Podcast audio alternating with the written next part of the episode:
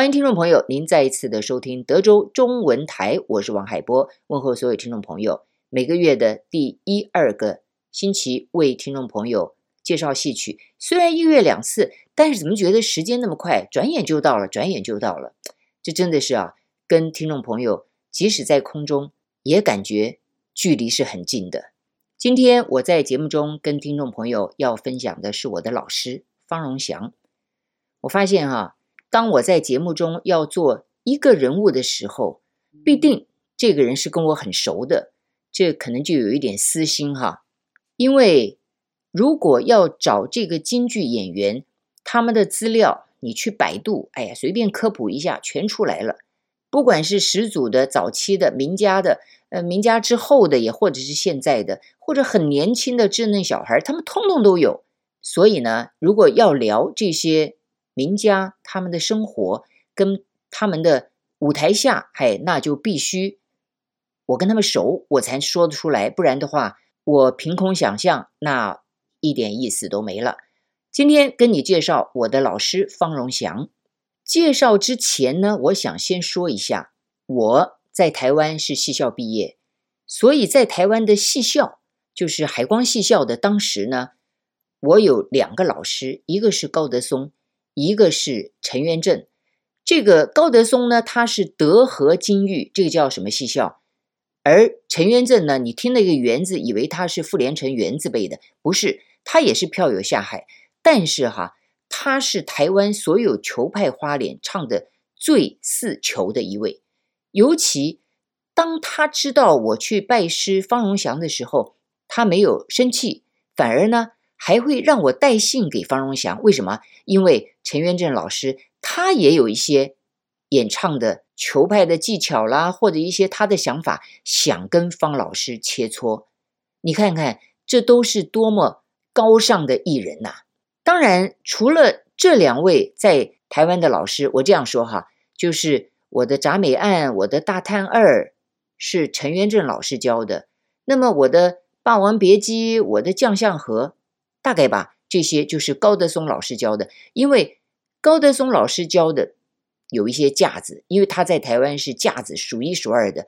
陈元正是唱腔数一数二的。那个时候，我们海光国剧团胡少安、谢景新、陈元正、赵富芬，哎呀，他们每一次演出，我们这些小孩趴在那个幕帘子后面看呢，因为他们都是非常成熟的演员，演什么？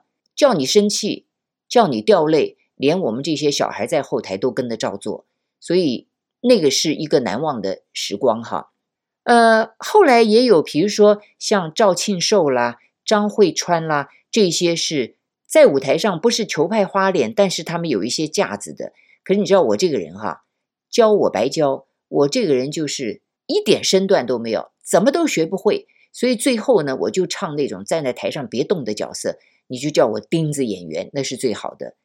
可是后来哈，我到大鹏去搭班的时候，这是真正傅连城的哦，元字辈的哈元璋、马元亮。你看啊，哈元璋是老生，马元亮是小花脸，但是他们都教我戏，为什么呢？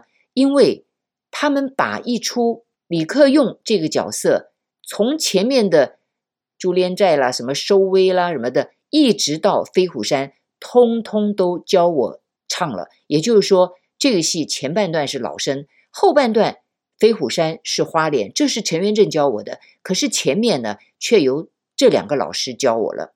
当然还有像朱景荣啦，也或者是小孩都是我的学弟了，吕永辉啦，他们都喜欢花脸戏，而他们呢，自己我我讲真的哈，自己唱得不好，他们知道我有嗓子。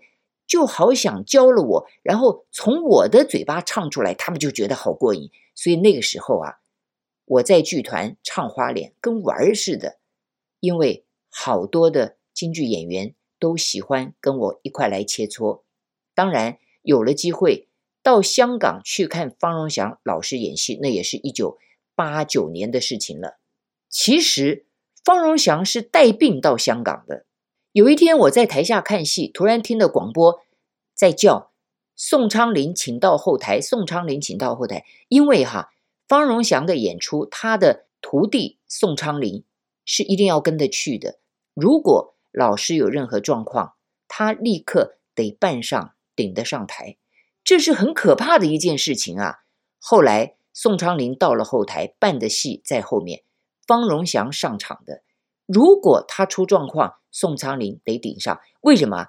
因为这是演员的问题。观众我买票了，你不能上台，你就别唱，我就不买票。那你能上台，我买票了，你就得唱给我听。可是方荣祥呢？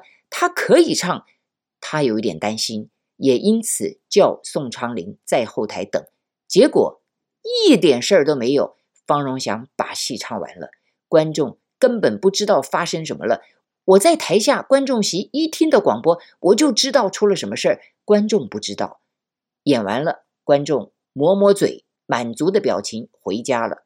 但是没过多久，方荣祥就心脏病发进医院了。这一段我先不讲，这回呢，我们要来听方荣祥老师演唱的。今天我要介绍的第一段《七夕白虎团》里面的王团长。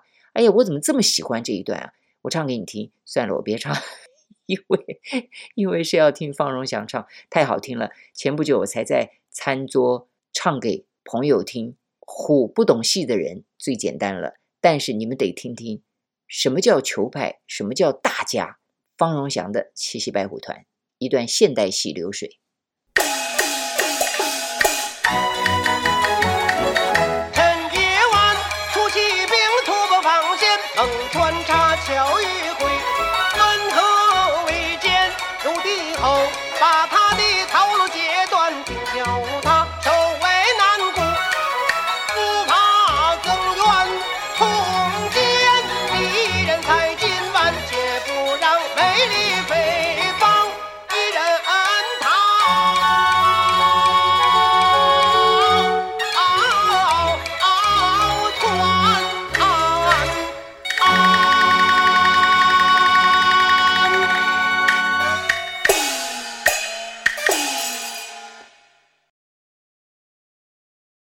感谢听众朋友您的继续收听，我是王海波。今天跟你介绍的是裘盛戎四大弟子之一方荣祥，而裘盛戎的四个弟子呢，一直到最后只有方荣祥站在舞台上，其他的几乎都是以教学为主。方荣祥一九二五年出生，一九八九年故去，祖籍是北京。他从七岁的时候就开始学艺，八岁的时候拜在尚小云的门下学习京剧，后来又拜骆连祥、张新奎、宋富亭、谭世英等京剧名家学戏。到了一九四二年的七月，在北京的广德楼拜了裘盛戎先生为师。这里面哈，我刚刚念的名字还有方荣祥。太太的父亲，也就是说，他跟随他太太的父亲也学过戏。在一九四八年，他先参加了东北人民解放军的京剧团，在一九五八年开始加入了山东省京剧院，到他故去，享年只有六十三岁。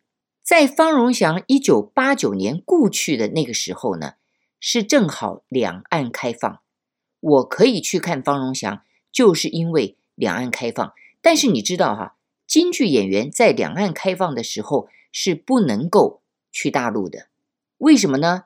因为我们陆海空全是军职，而那我那个时候为什么去了呢？嗨，姐姐我太有一套了，我把工作给辞了。你知道，当你把这个工作给辞了，而你走向大陆这条道路的时候。你回来是搭不了班的哦。哎呀，我完全依附，我可找到个借口可以不唱戏了，因为不爱唱戏，所以呢，就先到了香港去看方荣祥的戏，然后才再到大陆去演戏。他们都以为我学了戏，然后在大陆上了舞台，有了经验，回台湾要唱戏。我说回台湾我没舞台了，根本没地方唱。人的际遇就是这样的奇妙，在我。八九年见到方荣祥的时候呢，当然看到他的舞台魅力。我跟你讲哈，那一刻你不会要唱戏了。当我看到他那一刻，作为一个晚辈，有两种心情：一个是哇，他演得太好了，我要学他，我就不是这个人，我是后者。哇，他唱成这样，我什么时候能唱成啊？所以算了，我别唱了。就是我根本唱不到他那个样。你知道方荣祥，他是一个个头矮小、脸色苍白的小老头。我觉得他可能就一六零吧，要不然就一六二。但是他上台的时候啊，那个高大形象，他那个老包，讲讲讲讲讲，一出来一亮相，一亮相啊，他的人像那个充气娃娃，呱呱呱，变升的好高哦。这不是我说的哦。每一个人都说，你注意看你老师他亮相的时候，旁边的王朝马汉这些群众角色全被他压下去了。你能看到有这样的一个人吗？可是呢，方荣祥从年轻的时候身体就不好，他在进了尚小云的荣春社的时候，他的身体就不好，所以等于说他是做科，可是没有做完，他就离开了，所以。他在唱戏的这个当口呢，总是有的时候身体不好，有的时候可以上台。我看到他的时候，就是我刚刚说的一个小老头，瘦瘦的，而且皮肤、脸色都特别的白，就是很苍白。可是呢，他特别好强，而且我觉得他有一个本事，就是花脸嘛，那都是要炸音嘛，都是要虎音嘛，雄厚的嘛，你身体有病唱不了的。可是方荣祥，他今天不舒服了，心脏有问题了，他还能唱戏。我觉得他用的技巧特别棒，所以有碰到名家哈跟我说：“你老师啊，没麦克风就不行。”我心想：“给你一个麦克风，你也不行。”方荣祥拿的麦克风，他可以用他的技巧把声音从球拍的韵味或者是尺寸咬口捏拿的实实的，因为大家都要用麦克风嘛。你干嘛管他又不用麦克风行不行呢？所以当他从麦克风出来的时候，台上是什么人物，他就给你什么角色。这是方荣祥最厉害的一点。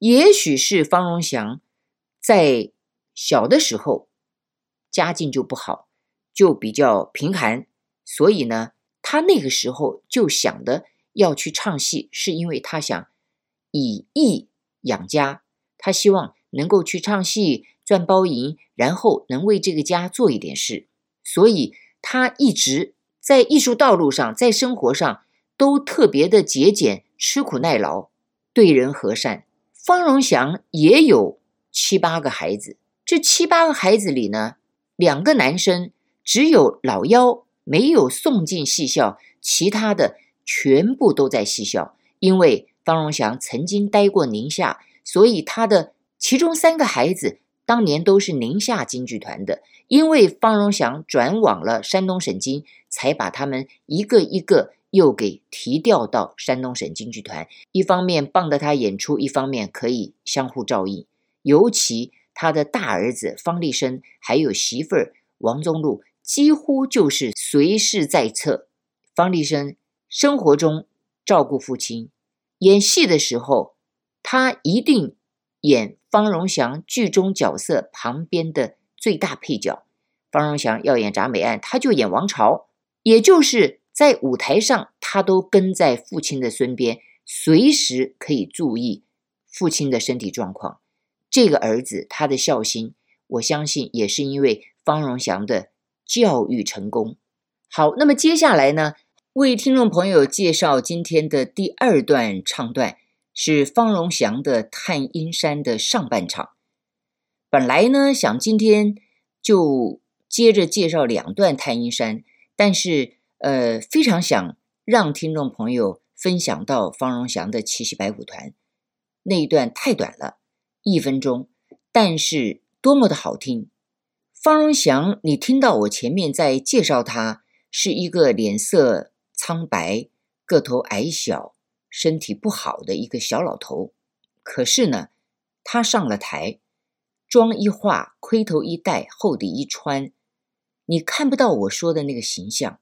他能够把每一个花脸的角色，是将相和，是穿着近代装的王团长，也或者是老包，哪怕他演窦尔敦要来一个坐斋倒马，他都能把那个形象表达出来。这是我认为最难得的一点，而也不是每一个演员都能做到的。在香港数次的跟方荣祥聊天，因为呃，先是去看老师的戏，后来呢，我回到台湾，自己又有自己的活动，哎，结果知道方老师没有回大陆，原来他的病发一直留在香港，所以呢，我又返回头。再去医院陪了他几天，其实也是事后才想到哈。方荣祥说话跟唱戏，你判若两人，是因为他他懂得怎么样储存他的声音跟力量。比如说，你现在听我讲话，反正就是低低的、粗粗的，呃，却是一个女人的声音。方荣祥说话，这应该说。只用声没用气，还是只用气没用声？方荣祥说话有声没气，也就是说他不使劲儿。其实不光是他，我发现很多的京剧艺人，呃，邓墨伟、杨燕毅、孟广禄都是这样的聊天方式。你很辛苦，年轻一点你还可以，如果你有一点耳背，那你麻烦了。因为你根本听不见他在说什么，也就是说，他说话的时候哈、亲爱的听众朋友，大家好，我是王海波，你听到了吗？你听到了，但是你得去猜，就是他的声音出来了，他的气没有出来，可是等到他要上台了，各位他的声音就出来了，所以我我发现他们太厉害了，就是他们懂得生活中。跟进入角色当中是两种的发音位置。哎，有机会你碰到这样的京剧演员，你去感受一下。好，接下来我要为听众朋友介绍的是方荣祥探阴山的第一段，也就是福大颂的这一段。那么第二段呢，我会以后有机会再为你播放，同时也在为你介绍第二段。方荣祥把它改成了樊二黄演唱是什么样的心境？